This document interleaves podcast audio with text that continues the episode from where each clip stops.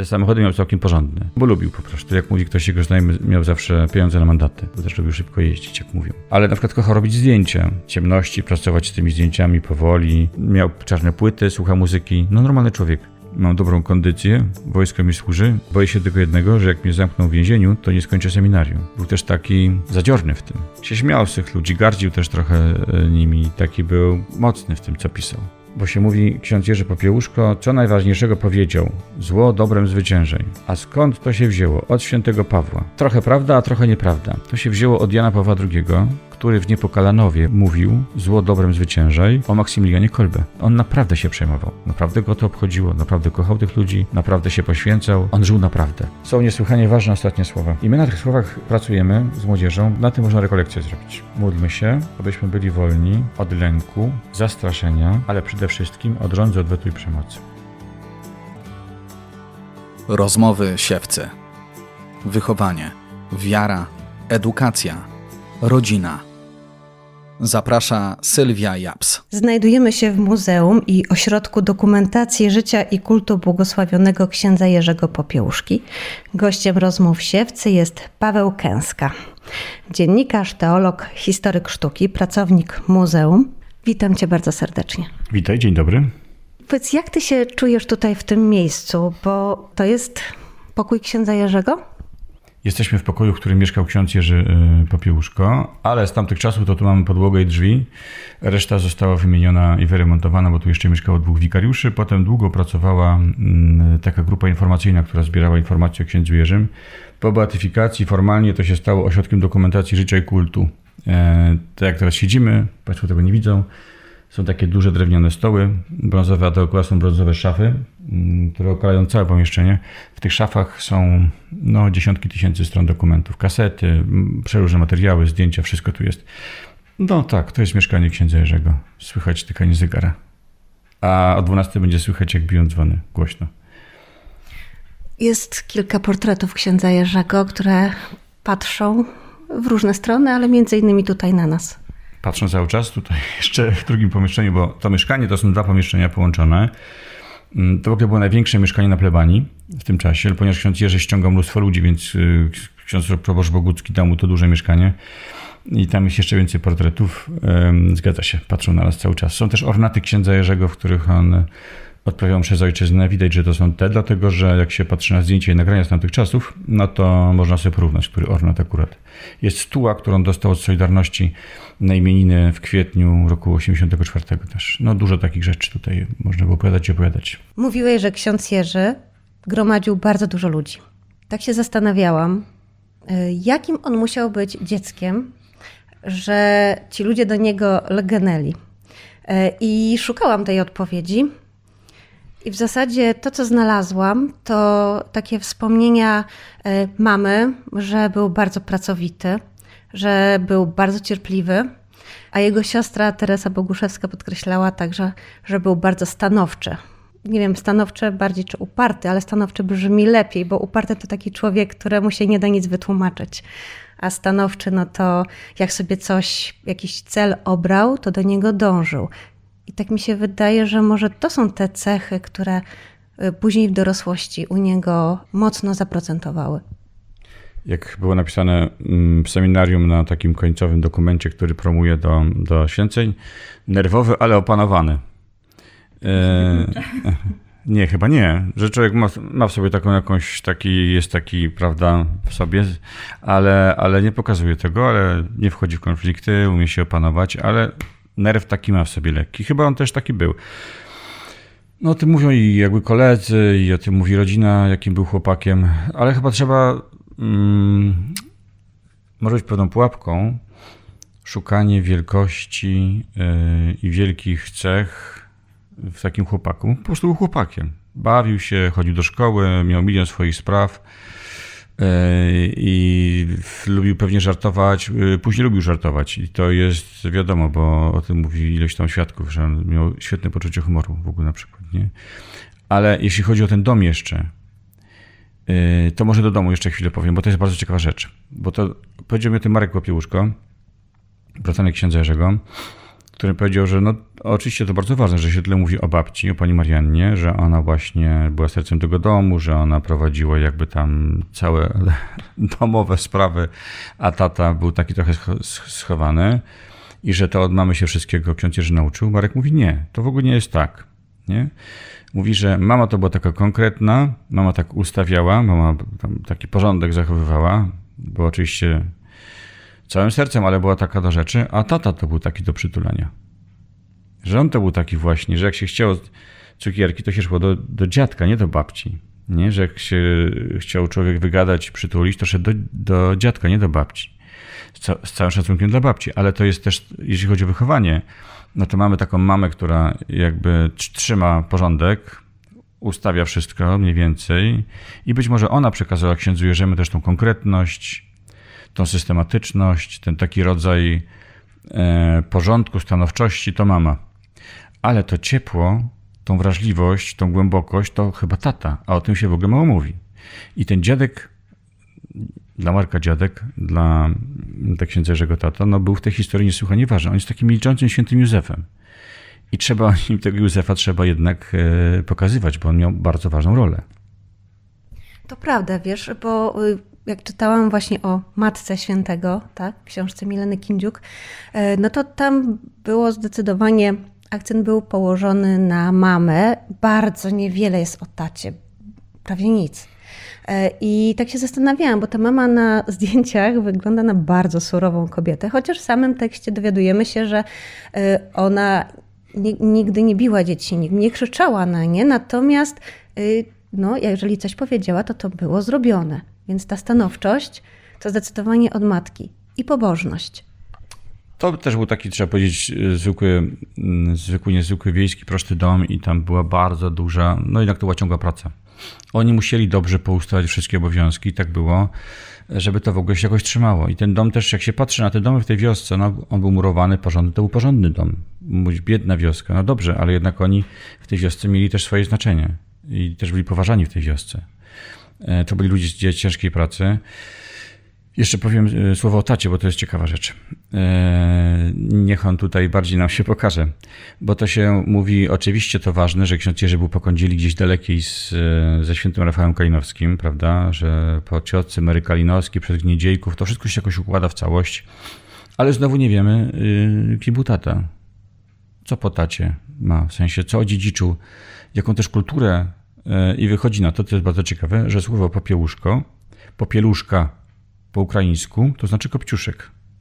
Jest takie słowo, dokładnie. Po białorusku troszkę dalsze jest tego brzmienia, nie? ale po ukraińsku. Być może jakieś konotacje, e, że tak powiem, wschodnie. I też e, o tym mówi Marek Popiełuszko, że no nie zbadano nigdy tej, e, tej drogi genealogicznej ojca, księdza Jerzego, czyli jego dziadka. No nie zbadano. Nie wiadomo skąd. Wiadomo, że cegły z Grodna przyjechały na dom jeszcze przed wojną, bo to jeszcze nie było podziału granic. Wiadomo, że to była diecezja e, wileńska w ogóle. I jeszcze ksiądz Jerzy się wybierał do seminarium, to była wileńska, bo to było przed regulacją. E, więc tutaj mamy tą polski wschód, ale mamy też e, i kresy. Mamy też być może jakąś linię ukraińską, białoruską. Tam się w domu mówiło językiem też takim prostym, prostym w sensie, jak się mówi po prostemu na wschodzie, to jest taki, może nawet gwara bardziej niż tylko akcent, ale gwara właśnie wschodnia, białorusko-ukraińska, gdzieś z tych stron. Nie? Więc i to była taka, jest, czemu to jest ważne, bo to była taka enklawa, to była, mm, no, możliwości komunikacyjne sprawiały, że oni po prostu byli skoncentrowani w tym małym mikroregionie. Lekcje WF-u w szkole, nie pamiętam czy średniej, czy chyba w średniej, były w dawnej e, Bożnicy odbywało się. To był taki duży y, budynek, kiedy Żydzi już lokalni wszyscy wyginęli, a to było też miejsce dramatów, jeśli chodzi o Żydów i tam była pamięć o tych ludziach. Kiedy wszyscy wyginęli, y, zostali wywiezieni, no to te budynki zostały i tam w tej Bożnicy były lekcje y, WF-u. Teraz ona jest odnowiona. Tak samo mm, tam jest teraz Centrum Kultury Muzułmańskiej, bo tam byli Tatarzy. I to jest taki mikroregion, gdzie byli wszyscy. Pewnie i jacyś prawosławni, i ci Tatarzy, którzy ciągle tam są, i Żydzi, y, i katolicy, i ta Suchowola, która była taką, takim małym miasteczkiem, Oni, ono straciło prawie miejskie, potem odzyskało. To było tak na granicy tej miejskości, nie? I to taki mikroregion i w tym wszystkim bardzo silne tradycje lokalne. I tam ta kwestia wiary może była tym ostrzej widoczna, że był taki, może nie pluralizm, ale takie zróżnicowanie też, no, że były te obce kultury, nie? które były zasymilowane. To wszystko było razem. I właśnie w tym mikroregionie widać tą Suchowolę, dalej widać tą małą wioseczkę, do której się idzie 5 km, albo tam 3,5, różnie liczą przez las, a to przez pola, różnie można iść, nie? I ta mała wioseczka, która była pewnie w 100% katolicka, tak mi się wydaje, w sensie okopy, a w tych okopach jeszcze nie było kościoła, bo to była, e, bo to była mała wioseczka, ciągle jest malutka, tam się może asfalt zmienił, trochę było remontów, ale tam pewnie dużo się nie zmieniło. Mm, nie, nie, było kościoła, nie było szkoły, nie było prądu do lat 60., więc on się jeszcze uczył po prostu przy lampie naftowej zapewne. E, I była kapliczka, przy której się wszyscy zbierali. Ona była centrum e, tej wioseczki. Tam były spotkania, modlitwy, przeróżne. Na przykład był taki zwyczaj obchodzenia, obchodzenia pól, że się szło z krzyżem przez pola. I oni mieli dużo tych, tych, tych pól po Piełuszkowie. E, no i tam przy jakimś sezonie te pola obchodzono z tym krzyżem i była procesja, przychodzili sąsiedzi, potem inne pola. E, krzyż cmentarny, takie zwyczaje, mówię ważne, o tym mówiła pani Teresa e, Boguszewska, czyli siostra księdza Jerzego. Był taki krzyż, że jak ktoś odchodził, ktoś umierał, to ten krzyż do tego domu był prowadzany i w tym domu był. Aż ktoś następny umierał, to przychodzi do następnego domu. Takie bardzo silne zwyczaje. I pamiętam, przepraszam, że to, taką zrobiłem dygresję, ale może to jednak jest jakoś ważne w tym wszystkim. I pamiętam, byłem w tym domu, yy, gdzie nie jest tak łatwo wejść, bo tam z ulicy się nie wchodzi, to nie jest muzeum, to jest normalny dom, tam księdza Jerzego brat mieszka. I stał taki drewniany stół, taka jest izba pamięci, tam jest stary pewnik szalnik księdza Popiełuszki, sutanna, zeszyty z matematyki, ja zrobiłem zdjęcie tych rachunków, ja to bym nie rozwiązał, ale to ja to nie byłem dobry z matmy nigdy. E, takie zwykłe rzeczy i stoi taki drewniany stół, przykryty ceratą i jest taka kartka napisana długopisem ręcznie, bo to nie jest muzeum, jak mówię. Przy tym stole codziennie z mamą się modliliśmy. I na tym, e, obok tej kartki stoi zdjęcie pani Marianny w chustce, starszej osoby, obok tego zdjęcia stoi relikwiarz błogosławionego Jerzego. I teraz te trzy rzeczy, relikwiarz, zdjęcie i kartka, to jest opowieść o domu państwa Popiełuszków. Nie? Czyli oni naprawdę codziennie się zbierali i po prostu się modlili. E, jak mówi Marek Popiełuszko, on jeszcze spał, to słyszał, jak babcia śpiewa godzinki. Cały czas były godzinki, godzinki. Potem, prawda, wszystkie kolejne nabożeństwa i różaniec w ciągu dnia, e, anioł pański, wieczorem, wszyscy się zbierali wieczorem na apel jasnogórski na przykład. Jak oddech, wdech, wydech, wdech, praca, modlitwa, praca, modlitwa i tak cały czas i takie życie. I w tym kosmosie, gdzie były te zwierzęta, które trzeba było cały czas tam gdzieś e, ich pilnować i przy nich pracować, te pola do obrobienia, i dzieciaki chodziły do szkoły i pierwsze lata komunizmu, wszystko tam się działo. No i to właśnie był taki dom.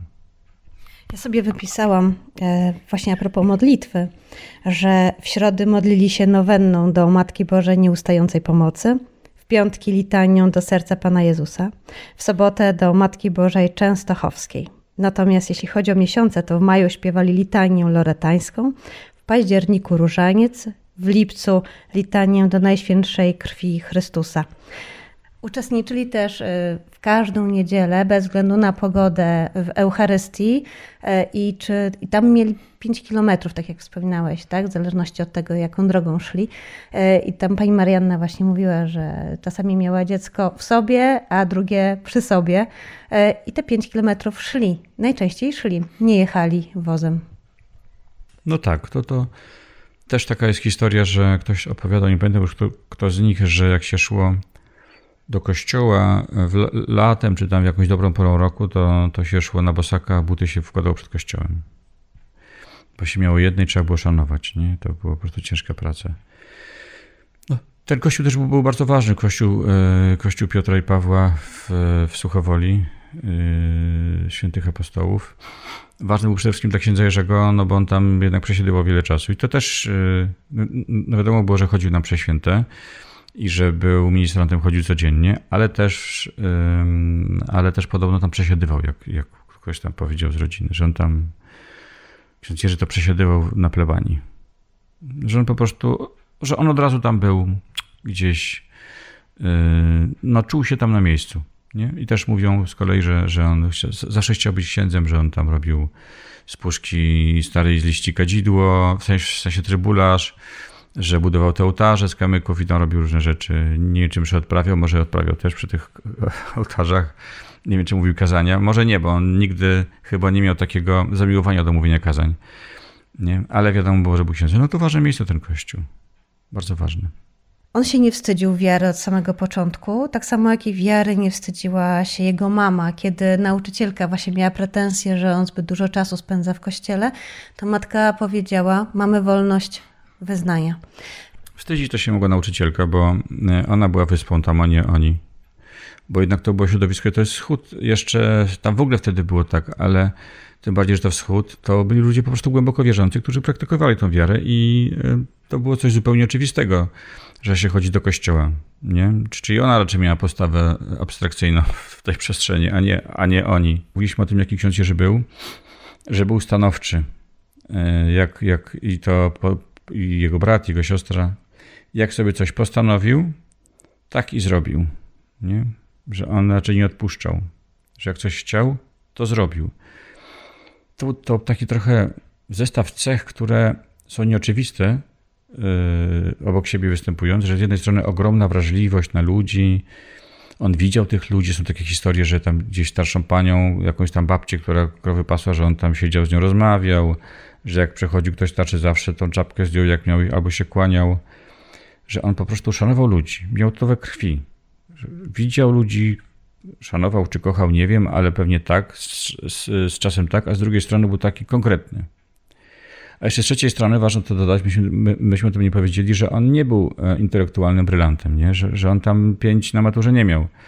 Miał tam chyba 3,5, czy tam 3,4, nie, nie pamiętam nigdy, ale gdzieś, gdzieś w tym. No, nauki ścisłe mu nie szły, e, szły mu humanistyczne. Raczej w tym był lepszy, ale też nie piątkowy nigdy. Nie? Że, że on nie był taki naturalny talent. Tak, ale nie do tego. I to się okazało jego potencjałem, bo on potem, jako prosty chłopak e, z, z robotnikami, był w stanie funkcjonować po prostu od razu, bo nie było dystansu między nimi. Nie? No więc to jest może też ważne. No i też pasje są ważne. O tym nie można zapomnieć, że był takim człowiekiem, który miał swoje pasje i, e, i on też e, cały czas je miał. Na przykład, no wiadomo, że potem to lubił tymi samochodami jeździć, go można zobaczyć to na traktorze, a te, te, te samochody miał całkiem porządne. E, często, bo lubił po prostu. Jak mówi ktoś, jego znajomy miał zawsze pieniądze na mandaty, nie? bo też lubił szybko jeździć, jak mówią. E, ale na przykład kochał robić zdjęcia i zdjęcia robił, można nazwać jego powiększalniki, bo dziś to jest proste, robi się cyfrowo i się ma, a wtedy powiększalnik, trzeba umieć te kwasy mieszać, wywoływać. No to człowiek musiał umieć zrobić w ciemności, pracować z tymi zdjęciami powoli i on to umiał, on to robił. To wymagało w małej wiosce no to było jednak, zdaje się, bardzo zaawansowane już, nie? Żeby aż tak się tym zajmować dobrze. No to ważna rzecz. I jeszcze ostatnia ważna, żebyśmy nie zgubili, jak wychodzimy z dzieciństwa, to są te rycerze niepokalanej. Też trochę dlatego, że tam ktoś z rodziny, jakiś kuzyn czy ktoś, już nie wiem teraz, e, był w Niepokalanowie. I jakieś były relacje, więc on miał jakieś informacje, nie tylko tyle, że Maksymilian, ale jeszcze to było coś więcej. Tam był jakiś franciszkanin. On też potem często jeździł. Ale te rycerze niepokalanej u babci na strychu mm, no, zrobiły dużą robotę. Yy, dużą robotę też, taki zrobię nawias już, do końca życia samego, krótki, bo się mówi ksiądz Jerzy Popiełuszko, co najważniejszego powiedział, zło dobrem zwyciężej. A skąd to się wzięło? Od świętego Pawła. Yy, trochę prawda, a trochę nieprawda. To się wzięło od Jana Pawła II, który w Niepokalanowie w roku 83 mówił zło dobrem zwyciężaj, o Maksymilianie Kolbe. Czyli życie księdza Jerzego od tego strychu od babci do końca, do ostatnich słów było też nawleczone i na to nić, nie?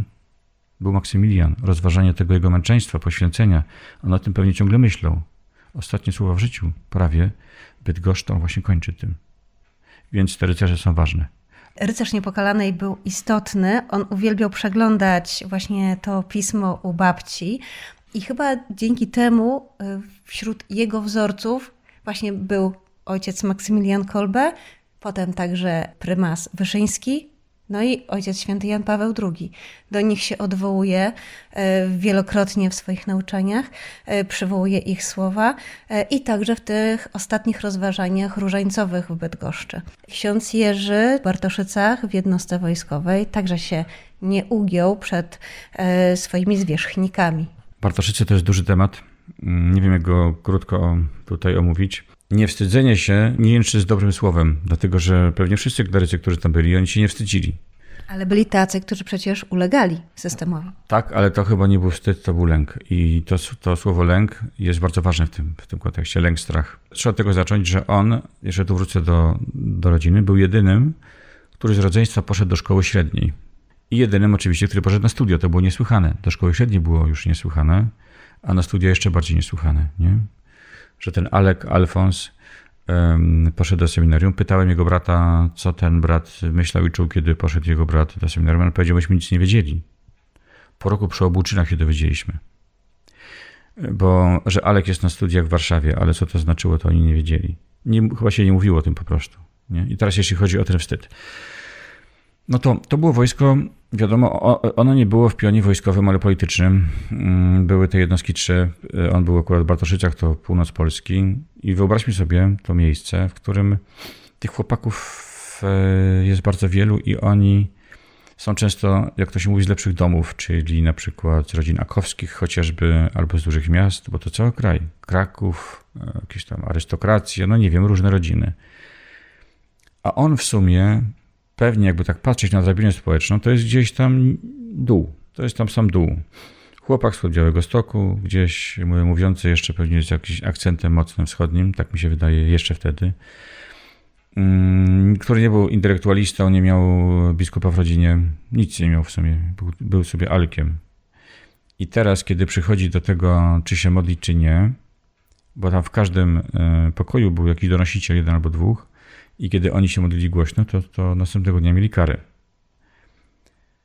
Y, więc to, czy, czy ja się modlę głośno, czy nie, no to wpływa znacząco na, na moje życie, funkcjonowanie, kondycję, plan dnia, na wszystko.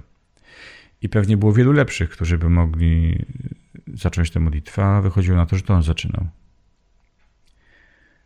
I czy to jest wstyd? To właśnie chyba bardziej chodzi o lęk, nie? Że, że, że on był w tym odważny i decydował sam za siebie sam za siebie, nie wiem, no pewnie patrzył po ludziach, co robią. Ale wychodziło na to, że on obrywał za to, bo on był jako prowoder często, czyli on się zaczynał modlić, a inni jakby szli za nim. I jego przyjaciel ksiądz Wasiński mówi, no i Alek nam pokazywał, i Alek nam udowodnił, i Alek zrobił to, i Alek zrobił to. Czyli było naprawdę wielu lepszych. Oto ja, poślij mnie, nie? A on się nie zastanawiał, po prostu zaczynał. Jak miał ten lęk wyłączony. To jest w listach, to jest niesłychane. Jest taki list, też odkryty niedawno, gdzie on pisze coś takiego, że mm, teraz będzie coraz gorzej, będzie bardziej obrywał, będzie pewnie więcej tych szykan i różnych problemów. E, mówi, ale ja się z tego śmieję, mam dobrą kondycję, wojsko mi służy. E, boję się tylko jednego, że jak mnie zamkną w więzieniu, to nie skończę seminarium. Był też taki zadziorny w tym. Był taki w tym, to też widać w listach. Taki był, no, nie był tam świętym, nie? Że tam te emocje go tam ponosiły. On tam też trochę się śmiał z tych ludzi, gardził też trochę e, nimi. Taki był mocny w tym, co pisał. To ciekawe, bo jak patrzymy na te portrety księdza Jerzego, to jest taki wygładzony aż do bólu, powiedziałabym. Jak to wygładzony? Że co to znaczy? Nie wiem, ja Wiszek patrzy na ten e, obraz beatyfikacyjny i ja tam nie widzę faceta, takiego stanowczego mężczyzny, tylko kogoś takiego strasznie delikatnego, kto miałby problem z wypowiedzeniem swojego zdania, a kiedy się o nim czyta, kiedy się o nim słucha, to wychodzi kompletnie inny człowiek. No to jest problem portretów e, i, i trzeba coś z tym problemem zrobić. Jedna rzecz, ale to też, e, znaczy ksiądz Jerzy miał jednak skomplikowaną, powiedzmy sobie, bogatą osobowość. Z jednej strony to też było wiadomo, że on na przykład nie lubił chodzić na, jak to się mówi, imprezy. No, tutaj chodzi też o takie spotkania, gdzie było dużo ludzi, jakieś imieniny, urodziny, nawet jakichś waż, ważnych osób, prawda, czy tam potem, kiedy już był ważną osobą był zapraszany, ale kiedy tam było kupa ludzi, to on tak raczej siedział w kącie. Ale jak już koło kogoś usiadł, to już od razu był przyjacielem, nie? on raczej nie wychodził na front w takich sytuacjach, z tego co przynajmniej mówią. Ale z drugiej strony, no mamy, no to chociażby dwie takie sytuacje. Jedna to jest to, jak prowadził pogrzeb Grzegorza Przemyka. Że on brał na siebie takie sytuacje społeczne i on, i on sobie w nich dobrze radził. Kiedy był chaos, kiedy był nieporządek, kiedy to, to on zaczynał zarządzać. Przejmował na siebie dowodzenie i robił to niesłychanie skutecznie. On był genialnym logistykiem. On budził posłuch natychmiast. Nie? Chociaż nie robił tego przemocą, też na filmach widać, jak tam coś w kościele wchodzi i tam jakiś jest zamęt, ludzie tam gdzieś przychodzą i on tak e, raczej dość stanowczo porządkuje tą sytuację. Tam no nie, nie uchyla się, tylko wchodzi i po prostu tu, tu, tu, tu i wszyscy robią, co on mówi, bo on ma zdecydowanie w sobie. E, a jest jedna historia, też chyba nieznana, albo mało znana, niesłychanie ciekawa, jeszcze dobrze nie pisana. Strajk w szkole pożarniczej. To znana historia. Przekładał się tam go przez okno wciągali, studenci pożarnictwa strajkowali. Koniec roku 81, zaraz będzie stan wojenny. Dosłownie dwa tygodnie zostały. I tam w szkole pożarniczej jest pani Krystyna, która zakładała Solidarność, ona tam pracuje. Było tam parę osób, które zakładały Solidarność. Było wiadomo, że oni ją zamkną, jak tylko rozwalą ten strajk. To było po prostu oczywiste. No bo ona nie była studentem, którego wywieźli do domu, tylko ona zakładała Solidarność, czyli była zarzewiem buntu. I powiedział jej ktoś, jej przełożony, bo ona wychowywała samotnie córkę, żeby tą córkę ona napisała na kogoś dokumenty wychowawcze, upoważnienie wychowawcze, bo jak ją zamkną, to mogą do domu dziecka do dziecka wsadzić, bo nie było innej opieki. No i e, mijały godziny, to już nie, nie wiadomo było, kiedy ten strajk rozwalą, prawda? I Yy,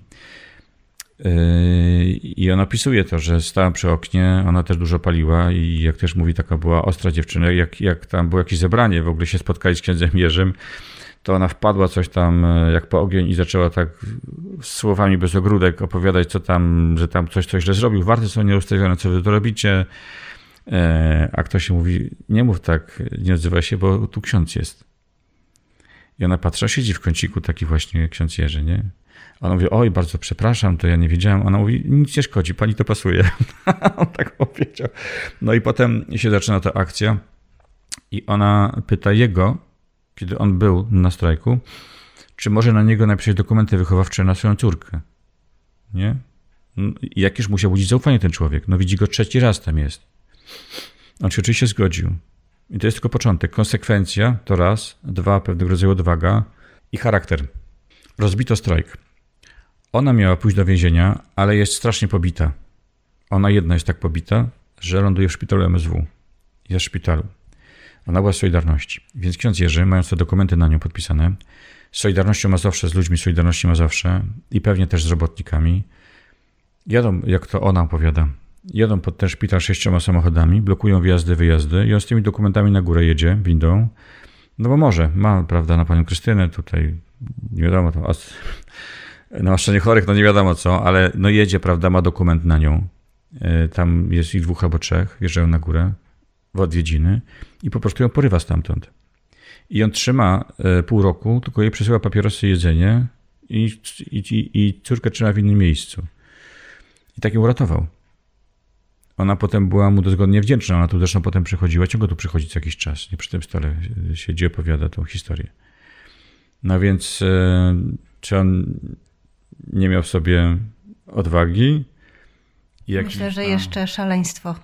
Tak, to jest dobre słowo. On też to w sobie, znaczy szaleństwo nie wiem, ale on jakby miał wyłączony gen lęku czy strachu. On wchodził w takie sytuacje, mm, ale wchodził w sytuacje słuszne, bo on nie wchodził. To ktoś powiedział, kto, ktoś powiedział chyba y, jak był dzieckiem, już nie pamiętam zupełnie kto, nie chcę, nie chcę, no ale coś mi chodzi po głowie, więc tak gdzieś było, że ktoś mi powiedział, że jeśli on będzie dobrym człowiekiem, to będzie święty, a jak nie będzie dobrym, to... Albo łobuz, albo święty. Tak, tak, tak, tak. Coś takiego było, że on miał to jakby wyłączone. Wiadomo potem, że to nie jest do końca prawda, bo jak byłem przez ojczyznę y, i kiedy był tak przez SB już obstawiony i był w takim dramacie też wewnętrznym, ten pokój jest dobrym miejscem, żeby o tym rozmawiać. Dlaczego? Dlatego, że można sobie zdać sprawę, tam stało łóżko pod, pod ścianą, nie? gdzie on był sam. Że jak on wracał do domu po tym, kiedy się wszystko przewaliło, e, no to on naprawdę musiał się zmagać z myślami, czy go zabiją, czy go nie zabiją, czy będzie torturowany, no kto tam wie. Więc to tu jest ta przestrzeń, gdzie o tym on musiał pewnie myśleć w samotności, ale i to wiadomo z dokumentów medycznych, że w pewnym momencie yy, przyjmował też leki przeciwlękowe. Czyli on nie miał tego wyłączonego. On odczuwał to. Wspominałeś o tym, że nie był wybitnym uczniem. Wiadomo, że też e, w seminarium się nie wyróżniał. E, nie był też jakimś wspaniałym mówcą jako kapłan, a jednak był wspaniałym duszpasterzem. Co takiego, oprócz tego, że był prostym człowiekiem, sprawiły, że pociągnął za sobą tłumy? Pociągnął i pociąga. I jak na przykład mamy teraz e, projekty z uczniami szkół średnich, co przyznam jest w ogóle moją ulubioną częścią tej pracy, bo to są świetni ludzie, świetne dzieciaki i w sensie już tam część dorosłych, bo już po 18, część przed. E, oni tu po coś przychodzą. Ja też ich pytam, ale po co wy tu przychodzicie? Czemu to jest dla was ważne? Nie? I są ciekawe odpowiedzi. I na przykład tu było takie spotkanie uczniowie i nauczyciele. I to jest ciekawe, jeśli chodzi o to pytanie. I była mikroankieta i pytałem nauczycieli, dlaczego, jakie cechy księdza Jerzego są najważniejsze dla nich. Tam było ileś tych wymienionych, mieli uporządkować. Męczennik, patriota, mm, ojciec duchowy, przyjaciel, człowiek, który żyje z pasją. Yy, I tam jeszcze było takich parę wierność, nie?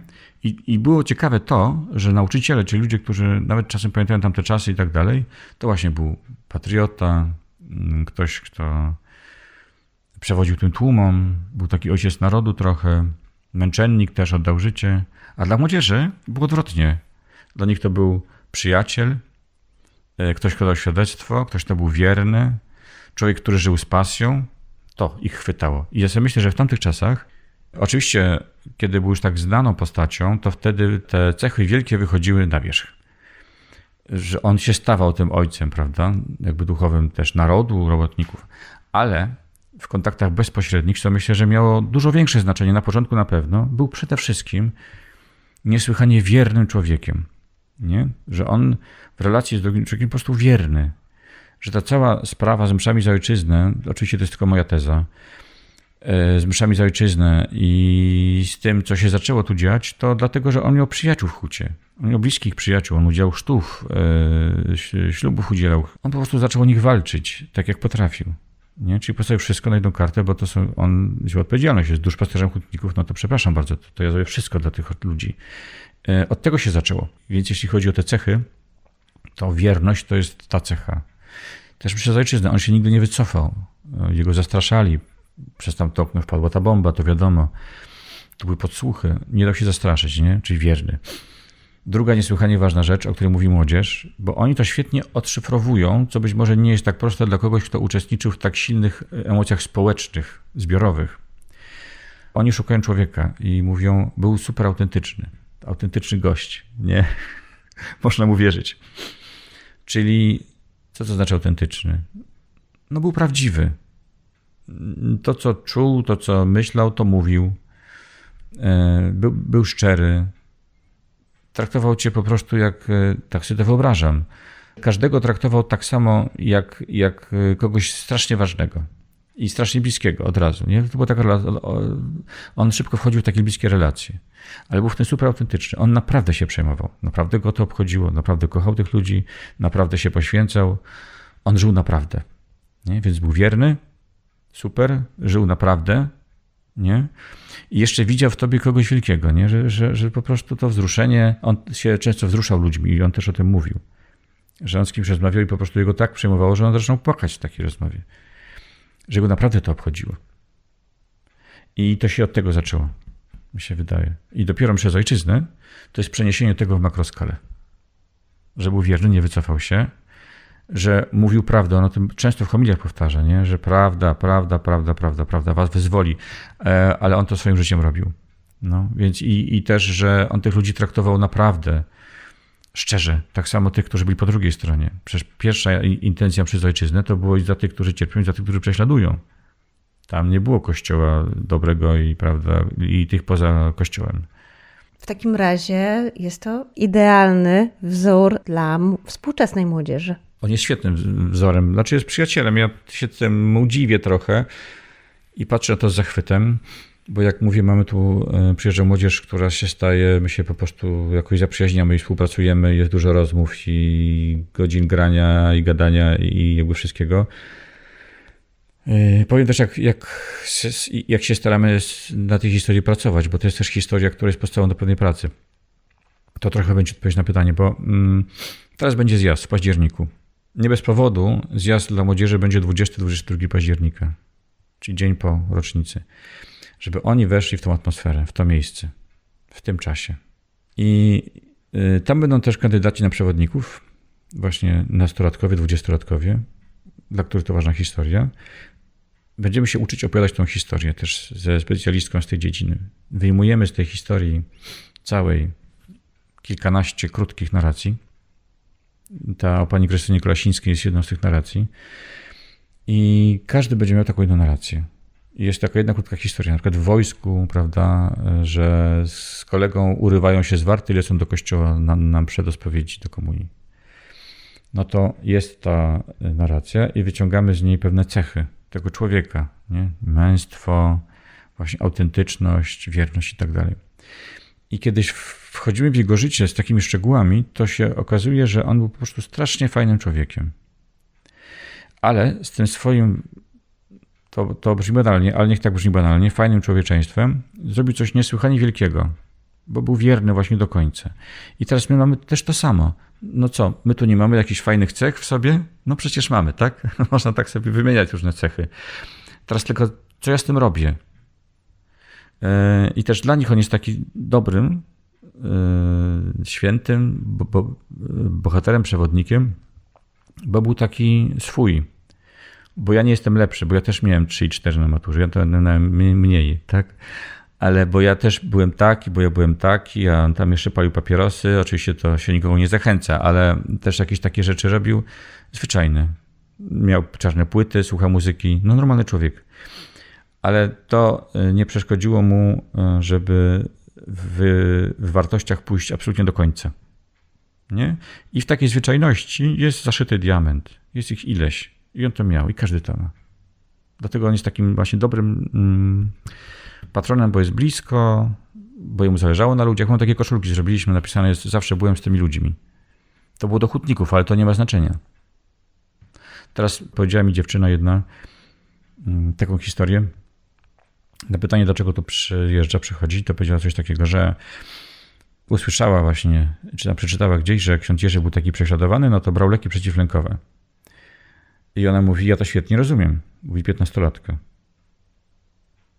No to, to jest taka dramatyczna odpowiedź współczesnej młodzieży, nie? Albo chłopak opowiada historię, też pytanie, czemu to przychodzi, że przyjechał z innego miasta, jest w bursie, jego rodzina jest rozbita, on jest jedynakiem, E, trochę mu się świat posypał i chodził na piechotę do szkoły, przechodził koło kościoła i miał bardzo trudne myśli samobójcze i w ogóle no, bardzo źle się czuł, nie wiedział co z tym zrobić. To też taki trudny czas, no bo zaczyna szkołę średnią, no to człowiek wchodzi w, w jakiś taki już półdorosły świat.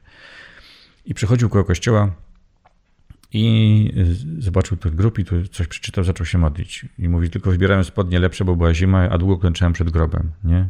po pół godziny, jak szedł. No, ale dlaczego klęczałeś? Bo ja zrozumiałem, że jak Sopiełuszko był taki właśnie prześladowany i musiał czuć się samotny, to ja tak samo się czuję. I to jest wspólnego. Między innymi oczywiście. Samotność. Jak się pyta młodzieży też, y, akurat tej, która u nas jest, o problem samotności, to mało kto mówi, że się nie czuje samotny. No, a on po prostu był dla ludzi, dlatego może. Czyli w tamte czasy się wpisywał, wpisuje się też i w te czasy. On się wpisze w każde czasy, bo był człowiekiem. No. Wszystkie czasy, jakie ogarniamy naszą myślą, to są czasy ludzi. Czasy ludzi to są pewne elementy, które się powtarzają tak często, jak się człowiek rodzi i umiera.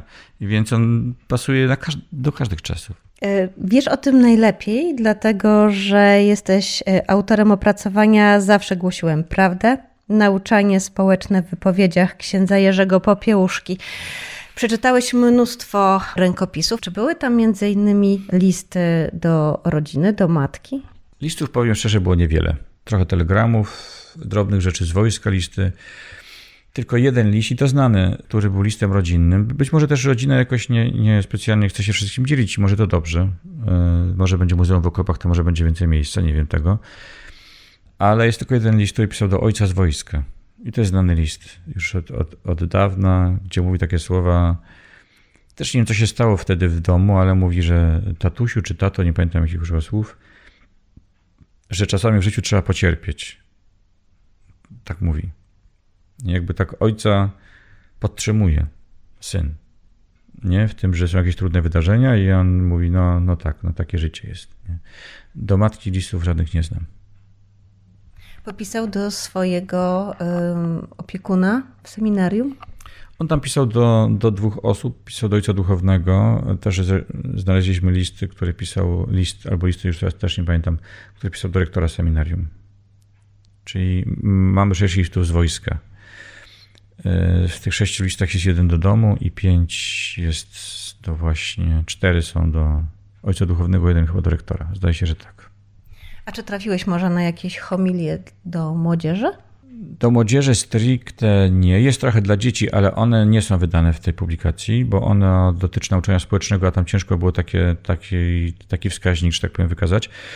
E, natomiast do studentów medycyny, tak. I tam są takie dwa albo trzy dokumenty. Jeden na rozpoczęcie roku akademickiego. E, to jest bardzo piękna e, homilia. I jest też taka piękna wypowiedź ze strajku studentów ze stycznia 81, czy też z lutego. Studenci medycyny strajkowali, e, bo chcieli mieć swoje związki zawodowe, no i on z nimi jest na strajku. I chodzi do nich na ten strajk i tam spowiadam, że odprawia i jest nagrana jedna cała msza.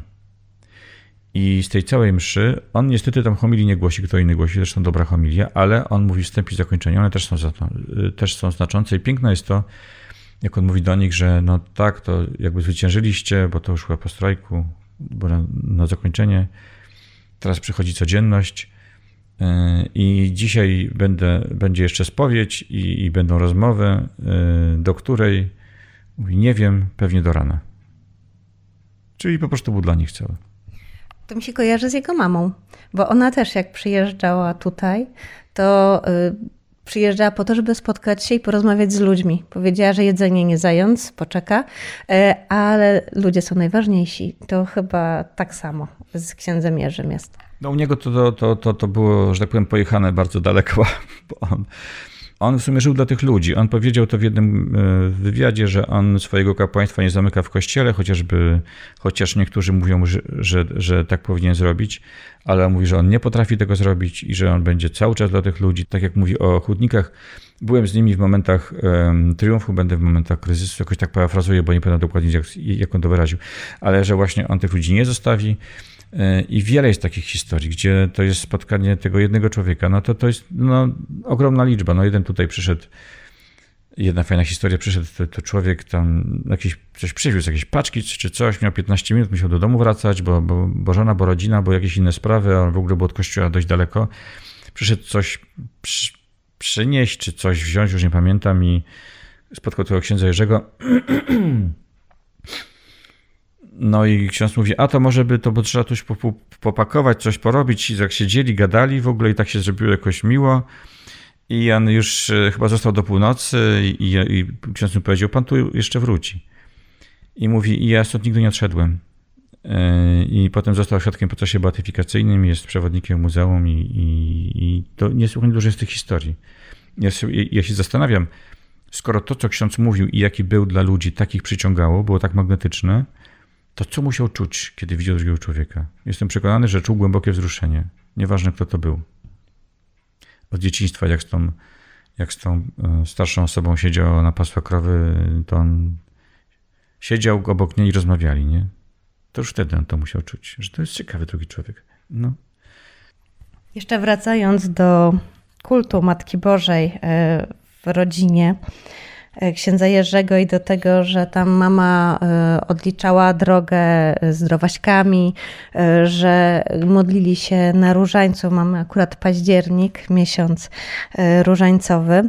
I tak zajrzałam do tych ostatnich rozważań różańcowych księdza Jerzego, które wypowiedział w bydgoskim kościele świętych polskich braci męczenników. I tam było, była modlitwa po każdej tajemnicy o zachowanie godności dziecka Bożego na każdy dzień, modlitwę o kierowanie się sprawiedliwością, by życie było przepojone prawdą, abyśmy okazywali męstwo w walce o wartości prawdziwie chrześcijańskie, abyśmy byli wolni od lęku, zastraszenia, od rządzy odwetu i przemocy. Te pięć słów: godność, sprawiedliwość, prawda, męstwo i wolność. Czy to jest esencja? To jest esencja esencji, bo jak się czyta te kazania yy, księdza Jerzego, on w pewnym momencie zaczyna podróżować po innych miastach. W pierwszej jest tylko święty Stanisław Kostka, tutaj parafia nasza, a potem jest w innych miejscach i potem jest w Świętej Brygidzie dwa razy na rocznicę strajków sierpniowych i potem jest właśnie w Bydgoszczy, jest w Bytomiu, w Mistrzejowicach i jeszcze parę miejsc w Głogowcu, to żeśmy ostatnio odkryli. I tam mówi homilię, bo jest zapraszany już jako ważny duszpasterz. I co on tam mówi? On najczęściej powtarza to, całe fragmenty albo całe homilie z innych miejsc. Czyli kiedy musi mówić gdzieś na zewnątrz, no to wtedy najczęściej bierze jakąś homilię, którą już powiedział. Mi się wydaje jednak, że w takim trybie życia, jaki prowadził, a był niesłychanie intensywny, to nie był jego charakter to pisanie tych długich homilii. Więc po prostu e, było to trudne napisać gdzie tak, tak ważne, duże homilie, więc po prostu powtarzał to, co było wcześniej. Ale powtarzał nie tylko w całości, ale załóżmy wyjmował fragmenty z różnych homilii i szył z tego jeden przekaz. Robił to oczywiście bardzo sprawnie, jeśli chodzi o, o to, jak było napisane intelektualnie i tak dalej, ale to były fragmenty. I teraz widać, że z czasem, które on fragmenty wybiera. I że z czasem się okazuje, że on wybiera wciąż te same fragmenty. Nie? Styczeń 84, Msza z Ojczyzny, Święta Brygida, listopad 83, wraca do tych samych tekstów. I jak jesteśmy w Bytomiu 11 dni przed śmiercią, gdzie jest zaproszony na e, Dni Kultury Chrześcijańskiej. I tam w ramach homilii mówi niesłychanie ważne rozważanie, które jest takim szerokim testamentem jego, można tak nazwać to rozważanie, to ono jest pierwowzorem tego, co powiedział w Bydgoszczy, bo cztery punkty z pięciu się powtarzają i nawet są te same sformułowania i te same fragmenty, ale ono jest, mimo że ma w sobie tą nowość podziału na tych pięć części, to on, y, ono jest uszyte znowu z najważniejszych wcześniejszych wypowiedzi. Czyli to, to w nim dojrzewa jak śniegowa kula. Pewne wątki się ciągle powtarzają. Ta wolność się powtarza. On ją analizuje, bo to nie jest, on nie był takim mm, mistrzem metafory, który tak wchodził i natychmiast świetnie tam zarządzał, prawda, intelektualnie. On raczej powoli, jak konstrukcję z drobnych elementów wznosił tą swoją myśl, bo ona jest spójna bardzo. Wznosił ją krok po kroku, homilię po homilii, wracał, zawijał, analizował jeszcze raz i jeszcze kawałeczek wyżej i kawałeczek dalej. Powoli to, to rosło. I ten bytom to jest w zasadzie konstrukcja bardzo solidna, wzniesiona z tego, co on wcześniej powiedział. I to się powtarza to, co powiedziałaś. A teraz Bydgoszcz to jest tak naprawdę on tam miał mówić kazanie, ale nie mógł, no bo, że tak powiem, lokalne jakieś władze interweniowały, yy, komunistyczne, więc mówił o rozważaniu różańcowe. I yy, to jest synteza z syntezy. Nawet yy, w, te, w tej książce, o której powiedziałaś, też jak ja to pisałem, to ponieważ znajdowałem fragmenty, to tam jest napisane, skąd on, skąd on czerpał. Do czego to się odnosi? Do której homilii z Ojczyzny? Czy z Brygidy? Czy skąd? Nie? Więc to jest synteza, absolutna syntez. I to jest, ten, to jest taki jego pewnego rodzaju, może nie dokalog, ale taka konstrukcja, na której można oprzeć i duchowość człowieka, i ład społeczny. E, to jest bardzo, bardzo głęboka i szeroka tak naprawdę analiza rzeczywistości, która się opiera na paru prostych pojęciach. Oprócz tych pojęć jeszcze można by ze dwa dodać, które się pojawiają w tym tekście, nie? To tak mniej więcej wychodzi, jeśli chodzi o to, co to rosło przez, przez te 4 lata na pewno i przez jeszcze całe życie, bo to były doświadczenia całego życia, to mniej więcej tak. Tutaj w tym tekście jest godność.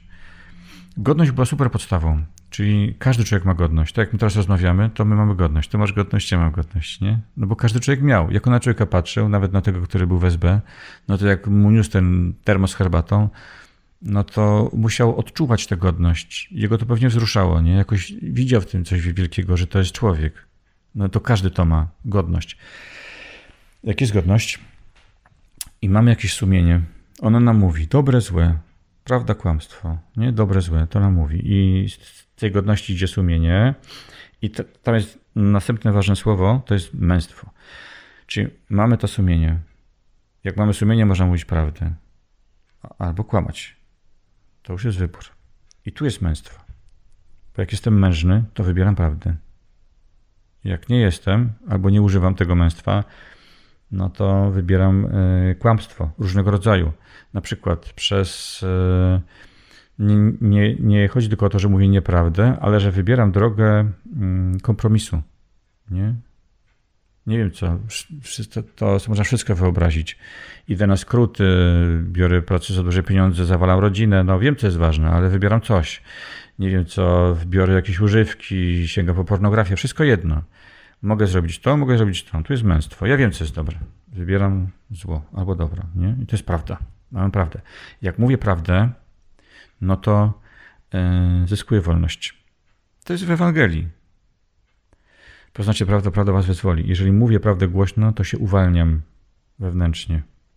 Jak się uwalniam wewnętrznie, to wtedy y, jestem gotów do relacji, do solidarności, do, do życia w społeczeństwie, w, małżeństwie, jakkolwiek, nie? I to jest mniej więcej takie coś. A to męstwo jest super ważne, bo ono jest na rozstaju dróg. Tak to się mieć układa. I, I tu jeszcze w tym Bydgoszczy są niesłychanie ważne ostatnie słowa. I my na tych słowach e, pracujemy z młodzieżą. Będziemy chyba, nie wiem, bo na tym można rekolekcję zrobić. Módlmy się, abyśmy byli wolni od lęku, zastraszenia, ale przede wszystkim od rządzy, odwetu i przemocy. I teraz tak, idąc sobie tym tekstem. Módlmy się. To jest nasze źródło. Tutaj kotwiczymy. Jeśli się modlimy, abyśmy byli, to jesteśmy. Nie? Bez tej godności, bo tu też ta, ta godność wraca, bez tej godności, bez, z, bez zakotwiczenia w Bogu trudno mówić o, o pełnym byciu, mocnym, pełnym byciu. Módlmy się, abyśmy byli wolni. Jak się modlę i jestem, to mam sobie wolność. Od czego? Od lęku. Eee, I od rządzy. Tam są dwie rzeczy. To są rzeczy, które nam odbierają wolność. I on to świetnie właśnie oni to też młodzi wyczuwają, abyśmy byli wolni od lęku i zastraszenia. Lęk jest wewnętrzny, zastraszenie jest zewnętrzne, ale przede wszystkim od rządzy, yy, od wetu i przemocy. Nie? Wolność nam odbiera dwie rzeczy. Lęk, który sprawia, że ja podejmuję złe decyzje i rządzę, która sprawia, że mnie rwie do złych decyzji. Tu się wycofuję, a tam idę naprzód. Nie? To mi odbiera wolność. No i tu jest taki program ostatnie jego zdanie, które powiedział. Na tym można zbudować rekolekcję na przykład. Jesteś od pięciu lat tutaj. Może już za długo. Nie, nie za długo, absolutnie. Jak to ciebie zmieniło? Jak to na ciebie wpływa? Jak, e, co ci ksiądz Jerzy dał w zamian za to, że tak opiekujesz się tym jego dziedzictwem i chcesz, żeby e, inni mieli do niego jeszcze szerszy dostęp? A wiesz co, to nie jest takie, jakby to powiedzieć, tak to nie jest takie wcale proste, bo mm, tą pracę dostałem przypadkiem, nie przypadkiem, ponieważ e, traciłem wcześniejszą, niesłychanie ważną dla siebie pracę, która była pracą mojego życia i to była moja misja życiowa i wszystko. I musiałem odejść, bo były zmiany e, bardzo poważne, strukturalne i tak dalej. No i, i idąc, e, jak to się mówi, z papierami w zębach, żeby się pozbyć wszystkich już, żeby, żeby zdać wszystkie odpowiedzialności, w tamtej pracy dostałem telefon i na schodach go odbierałem z pytaniem, czy nie szukam pracy. No skoro taki był zbieg wydarzeń, pomyślałem sobie, dobra, to jest sprawa, e, wyższa grawitacja, to nie jest przypadek. Nie? No i tutaj jestem faktycznie już lat, pewnie będzie sześć zaraz. To najdłuższa, najdłużej w życiu tu pracuję. Mm, pierwsze, pierwsze miesiące i tygodnie były trudne, bo to było wyrwanie żywiołu i wstawienie do muzeum. Więc to jest trochę inna dynamika. I też to miejsce mi się wydało miejscem smutnym, tragicznym. E, chciałem tu pracować i zrozumieć wiele, ale było to takie dramatyczne. Ale to się zaczęło mocno zmieniać z czasem i to się stało miejscem, które jest miejscem energii, życia, głębi człowieczeństwa, e, spotkania z młodymi ludźmi, mm, niesienia nadziei, kontemplowania prawdy, godności, wolności, miłości, nie? To się zmieniło. I pomyślałem sobie też, że, że kurczę, trzeba by coś zrobić, żeby ludzie mieli szansę dotrzeć dalej. Nie tylko właśnie zatrzymać się przy tym progu tamy we Wrocławku, i żeby nie było tak, że jedyna wiedza to są nazwiska zabójców, bo to jest katastrofalny, jakby katastrofalny przypadek. Nie? Oczywiście tak jest, ale to życie powinno przynosić owoce. No i jakby moja misja jest taka, misją, żeby, żeby udostępnić właśnie ten rodzaj rzeczy, o których tu mówimy, o, o tym przekazie. Wolność, miłość, wiara, nadzieja, godność, żeby to promieniowało stąd. To i tak promieniuje. No ale ja tutaj jakby tam swoje pięć groszy w to wkładam, prawda?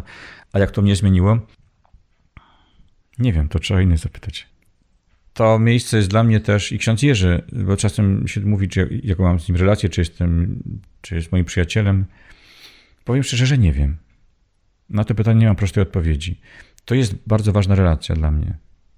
Głęboka, nieoczywista i dla mnie samego trudna do opisania w prostych słowach. Jak to zmieniło moje życie? No nie wiem też, nie wiem też. Coś, coś, coś się na pewno zmienia w, ale co to niech inni ludzie mówią. Bardzo dziękuję Ci za to spotkanie i za rozmowę. Dziękuję bardzo. Rozmowy Siewcy i inne nasze podcasty są dostępne na naszym portalu siewca.pl, na naszym kanale na YouTube oraz w serwisach podcastowych, m.in. Spotify i Apple Podcasts. Zapraszamy Cię do subskrybowania naszych treści, by niosły się one jak najszerzej. Do usłyszenia.